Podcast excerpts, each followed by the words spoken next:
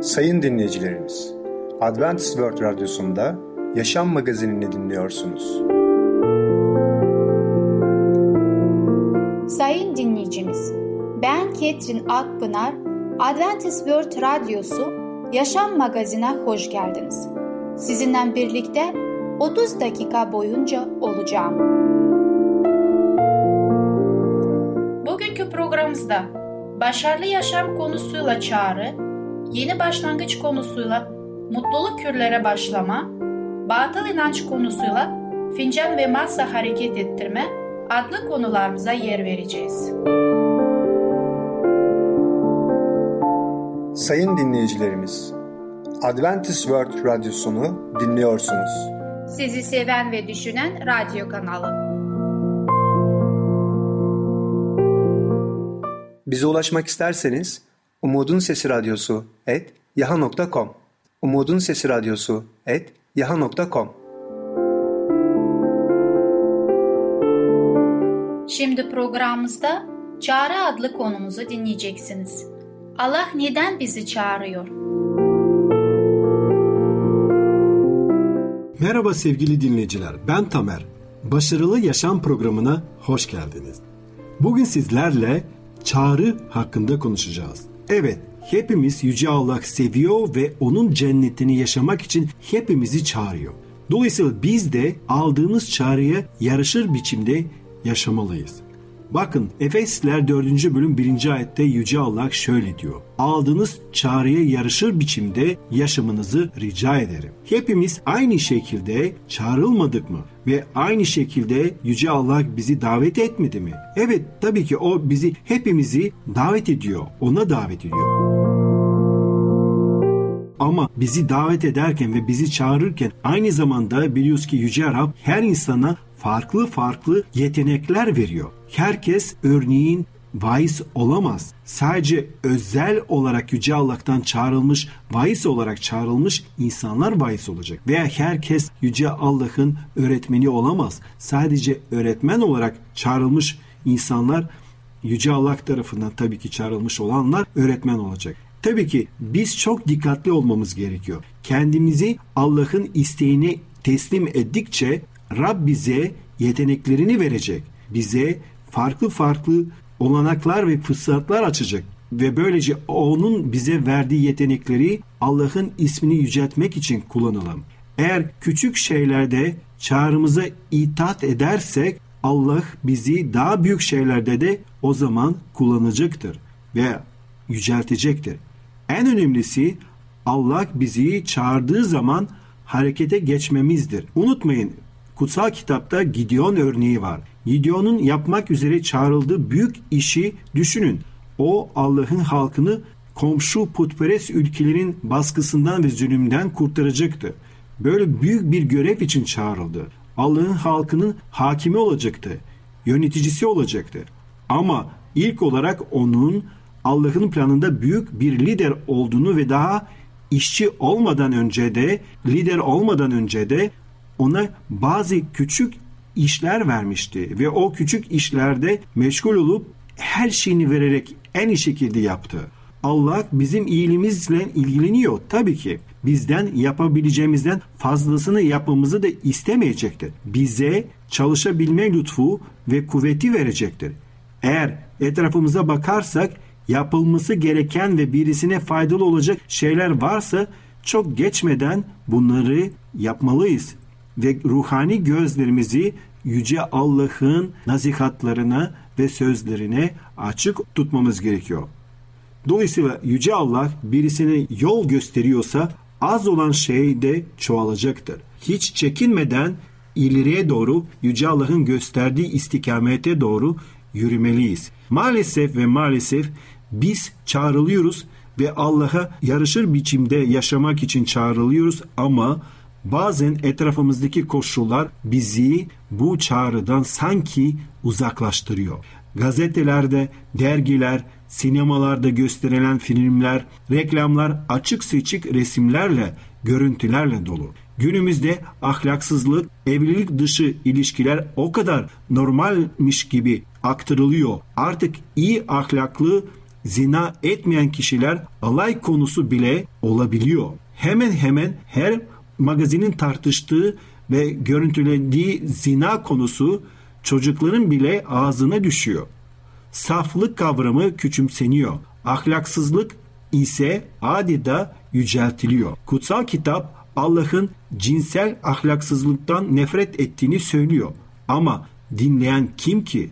Batı'da görüyoruz ki insanların büyük bir bölümü Allah'ı tanımıyorlar. Hatta kendilerini biz Allah'a iman etmiyoruz diyorlar. Bir kısmı da ismen Allah'a iman ediyorlar ama ne yazık ki hayatlarına bakarsak birçok ahlaksızlık görebilirsiniz. Kutsal kitap ahlaksız bir ulusun ayakta kalamayacağını ve ahlaksız bireyin Allah'ın egemenliğine giremeyeceğini söylemektedir. İnsanların düşünceleri, akılları, fikirleri hep kötülükle dolu oluyor. Rab Allah düşüncelerimizin de temiz olmasını istiyor. Ve bunu zaten Elçi Pavlus şöyle diyor. Efesler 4 8. ayette. Temiz olan ne varsa onu düşünün. Ayrıca de biliyoruz ki Efendimiz İsa Mesih İncil'de Matta 5. bölüm 27 ve 28. ayetlerde şöyle diyor. Zina etmeyeceksin dendiğini duydunuz ama ben size diyorum ki bir kadına şehvetle bakan her adam yüreğinde o kadınla zina etmiş olur. Kötü düşünceler, ahlaksızlık bir zina kapsamına da giriyor. Kutsal kitapta bu konuda Yüce Allah bizi uyarıyor ve bunu Tevrat kitabında Musa peygamberin yazdığı yaratılış 6. bölüm 5. ayette şöyle diyor. Rab yeryüzünde insanın kötülüğünün çok olduğunu gördü. İnsanın yüreğinde her gün yalnızca kötü düşünceler ve kuruntular var. Demek ki biz Yüce Allah'a yaklaşmamız gerekiyor ve her türlü bizi ayıran, Allah'tan ayıran her türlü günahtan uzaklaşmalıyız. Ve unutmayalım ki bizim için Yüce Allah şöyle diyor. 1. Yuhanna 2. bölüm 16. ayet. Çünkü dünyaya ait olan her şeyi benliğin tutkuları, gözün tutkuları, maddi yaşamın verdiği gurur babadan değil dünyadandır. Ondan dolayı bu tarz tutkulardan uzaklaşalım sevgili dinleyiciler. Eğer biz Allah'ın cennetine girmek istiyorsak, gitmek istiyorsak o zaman biz kendi gücümüzle değil Allah'ın yardımıyla bizi ayıran bütün günahlardan uzaklaşmalıyız. Onlara karşı durmalıyız. Ve ayrıca de Efesler 4. bölüm 29. ayette şöyle diyor. Ağzınızdan hiçbir kötü söz çıkmasın. İşitenler yaralansın diye ihtiyaca göre başkalarının gelişmesini yarayacak olanı söyleyin. Evet sevgili dinleyiciler biz çağrıldık Yüce Allah bizi çağırdı ve ona göre konuşmalıyız ona göre yaşamalıyız. Kalplerimizi Yüce Yaratıcının ellerine teslim edelim ve ona göre yarışır bir şekilde yaşayalım. Sevgili dinleyiciler bugünkü konumuz sona eriyor. Bir sonraki programına kadar hoşçakalın.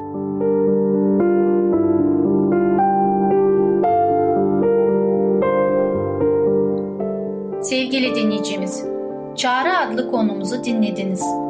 Bu hafta cumartesi günü Başarılı Yaşam adlı programımızı aynı saatte dinleyebileceksiniz.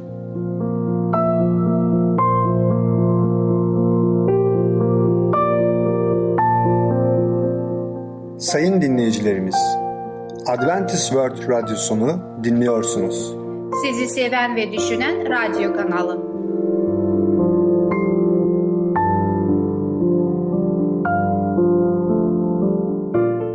Bize ulaşmak isterseniz Umutun Sesi Radyosu et yaha.com Umutun Sesi Radyosu et yaha.com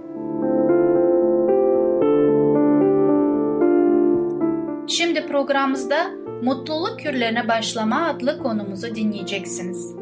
Mutluluk için gıdaların önemi nedir?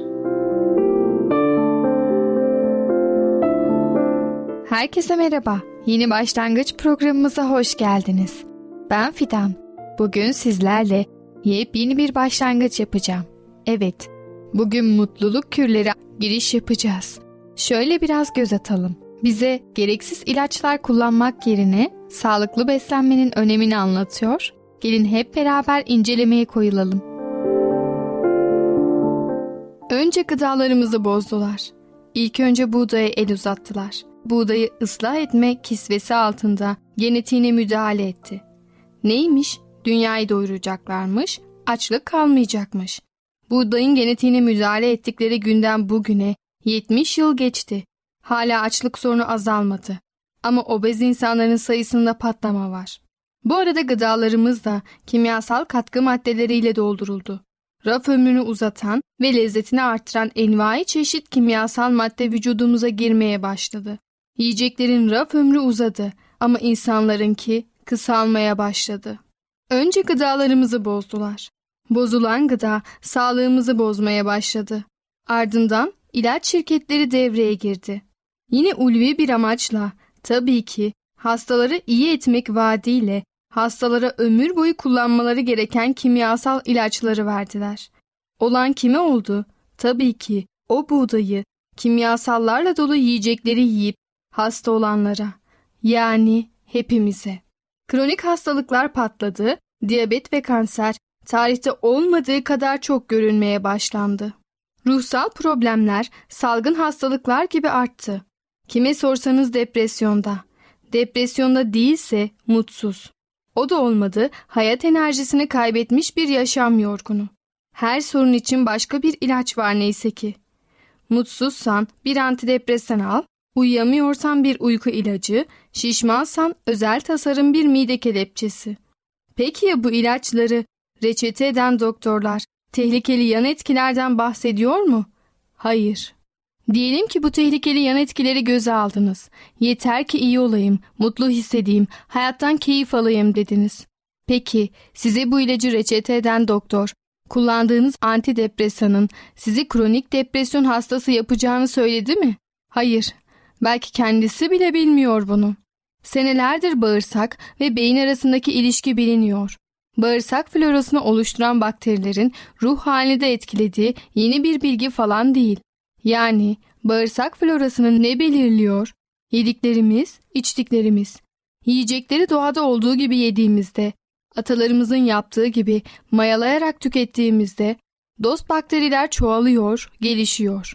İşlenmiş gıdalar, genetiğiyle oynanmış besinler, aldığımız her ilaç ise bu floraya zarar veriyor. Denklem ortada ama görmek isteyen yok. Şifa ancak beslenmeyi düzelterek mümkün olabilir.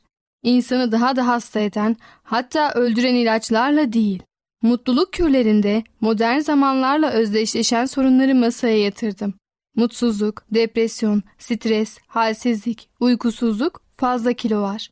Doğru bir beslenme modeliyle depresyonu yenebilir, prebiyotikler sayesinde stresle savaşabilir ve hatta ideal kilonuza kavuşabilirsiniz. Mutlu, zinde ve dolu dolu yaşanan anlamlı bir hayat sadece ve sadece doğru bir beslenme modeliyle mümkündür. Önce gıdamızı bozdular. Bozulan gıda sağlığımızı bozdu. Sonra bize ömür boyu kullanmamız gereken ve asla iyileştirmeyen kimyasal ilaçlar sattılar. Şimdi biz bu zehirli denklemi tersine çevireceğiz. Sağlıklı yaşamak için nasıl beslenmemiz gerektiğini öğreneceğiz. Bozulmamış gıda ile sağlığımıza kavuşacağız. Hipokrat'ın binlerce yıl önce söylediği gibi besininiz ilacınız, ilacınız besininiz olsun. Evet sayın dinleyicilerimiz, şimdi de kitabımıza başlıyoruz. Öncelikli konumuz depresyondan kurtul. Mutluluğun resmini yapmak. O resmin içine hayalinizdeki her şeyi koyun. İstediğiniz, dilediğiniz her şeyi. Peki mutlu olmak için şart koştuğunuz bütün her şey tamamlandığında mutlu olacağınıza emin misiniz? Maddi konforların karşılığı her zaman mutluluk mudur? Peki ya söz konusu olan sıcak, anlamlı ilişkilerin, dostların, tatmin edici bir kariyerin bile içinizdeki boşluğu dolduramadığı bir duygu durumuysa, içinizdeki boşluğun anlamı nedir? Bazen bu boşluk gündelik yaşamınızı fazla etkilemez.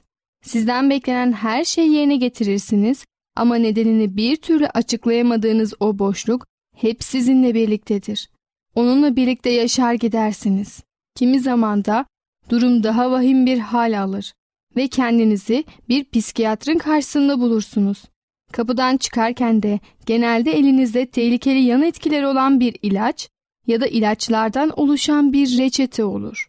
Eğer aldığınız ilacın prospektüsünü dikkatli bir şekilde okursanız korkutucu yan etkilerin sizi daha koyu bir depresyona itmesi büyük olasılıktır.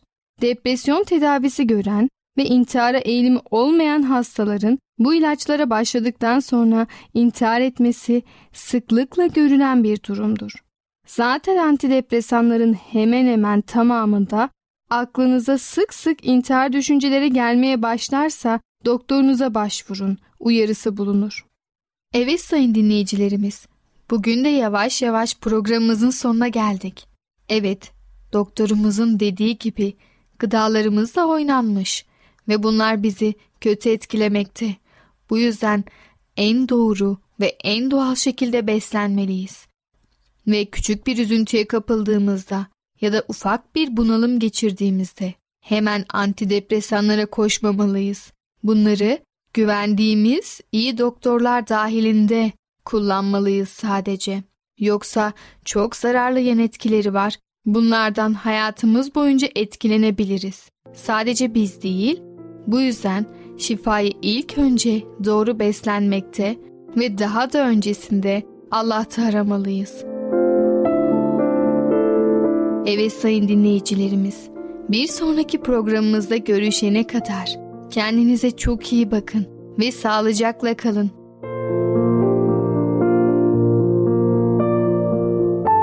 Sevgili Mutluluk Kürlerine Başlama adlı konumuzu dinlediniz. Gelecek hafta çarşamba günü Yeni Başlangıç adlı konumuzu dinleyebileceksiniz.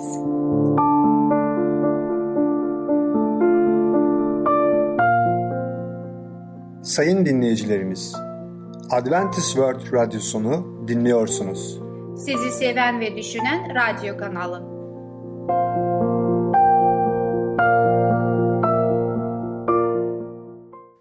Bize ulaşmak isterseniz Umutun Sesi Radyosu et yaha.com Umutun Sesi Radyosu et yaha.com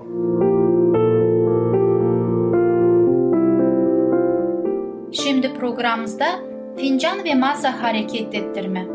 Fincan hareket ettirme nedir? Merhaba sevgili dinleyicimiz. Batıl İnanç adlı programa hoş geldiniz. Ben Ketrin. Bugün sizlerle birlikte araştırmak istediğim konunun ismi fincan ve masa hareket ettirme. Fincan hareket ettirme nedir? Bu gerçekten batıl inanç mıdır? Sizinle birlikte bugün araştırmaya çalışacağız. Konuma geçmeden önce sevgili dinleyicimiz sizinle bir hikaye hakkında paylaşmak istiyorum. Tüm nezaketim ve ciddiyetimle şunları söylemek istiyorum. Ölümün bizden aldığı, bize görünen ve sevimli insanlar olduklarını sandığımız kişiler Allah'ın sözlerine göre ölüler değildir. Yaşayan canlılar da değillerdir. Onlar bizim artık hayatta olmayan sevdiklerimizin maskesi ardındaki düşmüş meleklerdir. Bir arkadaşım İskoçya'da Rab'be hizmet ediyordu. Arkadaşım gittiği bir evde evin hanımı tarafından çok soğuk ve ihtiyatlı bir tavırla karşılaşmıştı. Konuşma ilerledikçe kadının güveni artmıştı. Tüm dinlere karşı ihtiyatlı ve hoşnutsuzlukla tepki göstermesinin nedenini anlamak pek uzun sürmedi. Savaş yıllarında kocasının bir düşman saldırısında kaybolduğunu bildirilen bir telgraf almıştı. Bayan aylarca ümitsiz bir haberi beklemişti. Bunu gören arkadaşları iyilik olsun diye kocasının ruhunun çağrılacağı bir seans katılmasını tavsiye ettiler. Arkadaşları onun kocasının öldüğünü düşüncesindeydiler. Bayan da böyle bir bağlantı olursa bunun kendisi için bir avunma olacağını düşündü. Şaşkınlık içinde sevdiği adamın hayalini gördü. Geçmişte aralarında birçok özel durumu geçmişti. Sonra olan oldu. Aylar sonra kocası sağ ve hiç haber vermeden evden içeri girdi. Ne ağır yaralanmış ne de ölmüştü. Tabii ki kendini çok ağır bir şekilde aldatılmış hisseden kadın tüm dinlerden nefret etmeye başladı. Aslında neden yasanın kötü ve yalancı ruhlar tarafından utanmadan kullanmış olmasıydı. Hatırlarsanız onlar mucizeler gösteren yalancı ruhlardır. Pavlus'un da yazdığı gibi şaşıracak bir şey yok. Bu tür adamlar sahte ilçiler, aldatıcı işçiler, kendilerini Mesih'in elçisi süsü verenlerdir. Bu şaşılacak şey değildir. Şeytan bile kendisine ışık meleği süsü verir. 2. Korintliler 11. bölümde 13 ve 14. ayetler. Sevgili dinleyicimiz, bu tür hikayemizden şunu görmüş olduk. Hayatımızda ne olursa olsun sadece Allah'a danışacağız ve O bizlere bilgiyi verecektir. Çünkü bu tür durumlar bizi çok kötü yollara götürebilir. Konumu devam ederek bir tane daha şeytanın koleksiyonuna bakmak istiyorum. Gördüğümüz gibi şeytan o kadar çok şeylerle hayatımıza yanıltacak yollara veriyor ki bizim bunlar bilmemiz aslında doğru yolu seçmeye yardımcı oluyor. Bu arada şeytanın asıl bizi tutsak etmeye çalıştığı maskeleri tek tek çıkartıyoruz. O hiç memnun değil bizim bunlara doğru olmadığını bilmemizi. Bundan dolayı da o kadar kolay kolay teslim etmek istemeyecektir. Fakat İsa Mesih bizlerin yanımızda daima olacağını garanti veriyor. Birçok toplumda fincan ve masa oynatma seansları oyun gibi görülmektedir. Birçok öğretmen öğrencilerine dikkatleri, bilgileri alabilmek ve doğru kararları verebilmek için bunun bir olanak olduğunu öğretmektedir. Fincan ve masa hareket ettirme, istenen yanıtlara alışılmadık bir biçimde elde edebilmenin zararsız fakat heyecanlı bir olanağı olarak algılamaktadır. Bu konuda kendimizi aldatmayalım. Allah bize bu biçimde hiçbir bilgi vermez. Şeytandan başka hiç kimse bize böyle bir yardım olanağı sunmaz. Şeytanın bu hizmeti karşılığında ödeyeceğimiz bedel büyüktür. Sizlere bunlara sadece seyirci olasınız bile uyarmak zorundayım. Tehlikeli bir düşmanın bölgesinde bulunuyoruz. Böyle bir bölgede düşmanın temas etmek size pahalıya maliyeti olabilir. Funda adında sağır bir genç bayan bana masa hareket ettirmeye ilişkin ilginç hikayesini anlatmıştı. İşaret dilini bilen bir başka bayan konuşmamızı çevirdi. Funda Allah'ı arıyordu. Allah'ı tanımak için çok büyük bir isteği vardı ve Allah ile iletişim kurmak yolları arıyordu. Funda'nın bir İncil'i vardı ama her şeyi anlamakta zorluk çekiyordu. Çevresinde bu konuda Allah'ı arayışında ona yardımcı olacak hiç kimseyi tanımıyordu. Sınıf arkadaşı bir keresinde ona ilginç bir oyun alan masa hareket ettirme ile ruhları ilişkin kurabileceğini anlatmıştı. Bu oyuna dair daha kapsamlı açıklamaların sonucunda Funda'nın merakı daha da arttı ve bu ruhların nereden kaynaklandığını bilmek istedi. Arkadaşı bunun üzerine evinin bodrumunda küçük bir toplantı düzenledi. Orada bulunan hepsi yuvarlak bir masa etrafında oturdular. Makasla alfabenin tüm harflerini kağıttan kesildi. Sonra bu harfleri alfabetik sırada masaya dizildi. Boş bir şampanya bardağı ters çevrilerek masa ortasına konuldu. Tecrübeli öğrenci konsantre olarak ruhları çağırdı. ''Ey ruh geldin mi?'' şeklinde soru sordu. Sonra orada bulunan işaret parmağı ile ters konan bardağa dokundular. Bardak kendiliğinden evet sözcüğüne doğru hareket etti. Bu ruhların geldiğine dair bir işaretti. Ardından da katılanlar sorularını sordular. İlk defa böyle bir soru cevap oyununa katılan Funda büyük bir şaşkınlıkla fincanın dokunmasızın tek tek harflerin üzerine gittiğine şahit oldu. Sevgili dinleyicimiz, nasıl kolay bir şekilde bu tür oyunlara dahil olabiliyoruz?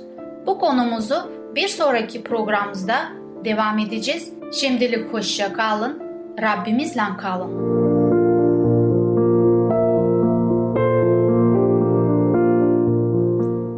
Sevgili dinleyicimiz, Fincan ve Masa Hareket Ettirme adlı konumuzu dinlediniz. Gelecek hafta pazartesi günü Batıl İnanç adlı konumuzu aynı saatte dinleyebilirsiniz.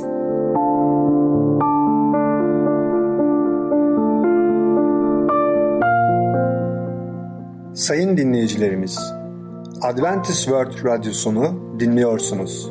Sizi seven ve düşünen radyo kanalı.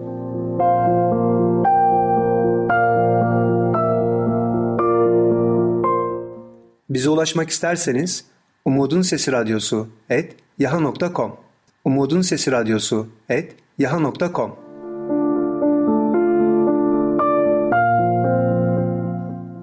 Sevgili dinleyicimiz, gelecek programımızda yer vereceğimiz konular sevgi ve cehennem, ödüller, sağır ve dilsiz kız.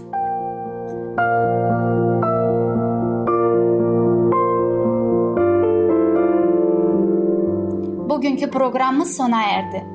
Bizi dinlediğiniz için teşekkürler. Bir sonraki programa kadar görüşmek dileğiyle. Hoşçakalın.